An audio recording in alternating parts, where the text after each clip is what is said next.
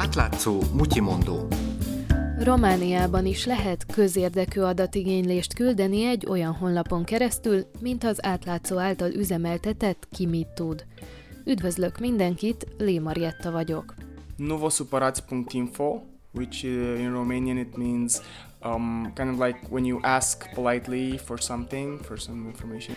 Andrei Krisztián Petku, az oldal egyik üzemeltetője azt magyarázza, hogy a nevük, a Nuva Suparaci, arra utal, hogy itt információt lehet kérni a hivatalos szervektől. A román aktivisták 2013-ban indították el ugyanazzal az ingyenes és szabadon felhasználható szoftverrel az oldalukat, mint ami a magyar Kimi tud oldal alapját is adja. 230 igénylést kaptak azóta. Budget. yeah, this is like most people are interested in, in budget usually. A Nuva Suparaci önkéntese szerint az emberek főleg költségvetése kikérésére használják az oldalt.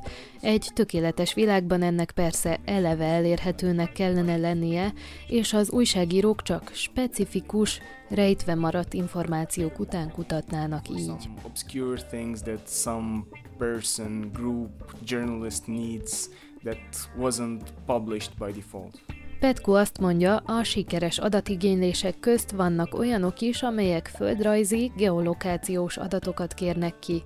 What I considered interesting was some people who asked for um, geodata, so like um, GIS data, and they got this information and they contributed to OpenStreetMap. Az adatkérők például a nyílt és ingyenes OpenStreetMap térképszoftvert egészítették ki az állam által nyilvántartott információkkal. De nem mindenkinek jött be a román kimit tud használata.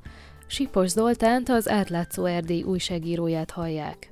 Én próbálgattam ezt a Nova Szuparáció oldalt is, és lehet, hogy én, én, én voltam nagyon penges, de igazából egyik adatgazda sem válaszolt ezen keresztül, sőt, volt egy adatgazda, amelyik megkeresett engem Facebookon, ez csak jelentkezett, hogy kaptak egy ilyen e-mailt, és azt hiszik, hogy én vagyok, de hogy nem tudják, mivel mihez kezdjenek ezzel az igényléssel, és hogyha nem haragszom meg, akkor elküldenik ezt e-mailben nekem.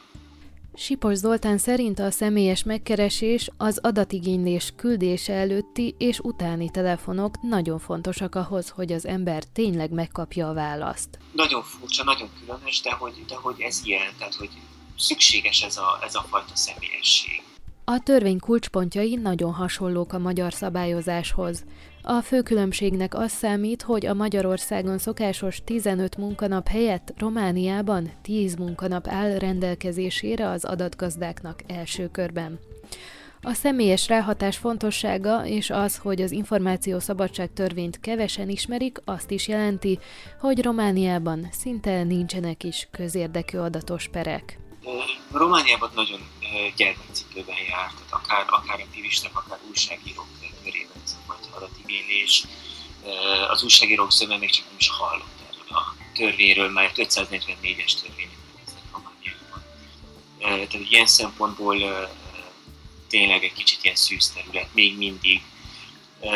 A romániai újságírásban sokkal nagyobb szerepük vannak a, a különféle forrásoknak, illetve a, a forrásokkal való munkának a velük kapcsolattartást,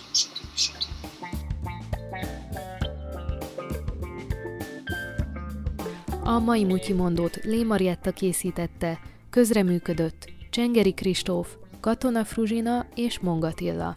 További érdekességek a Mutyimondó napi e-mail hírlevelében, amelyre az átlátszó internetes oldalán lehet feliratkozni.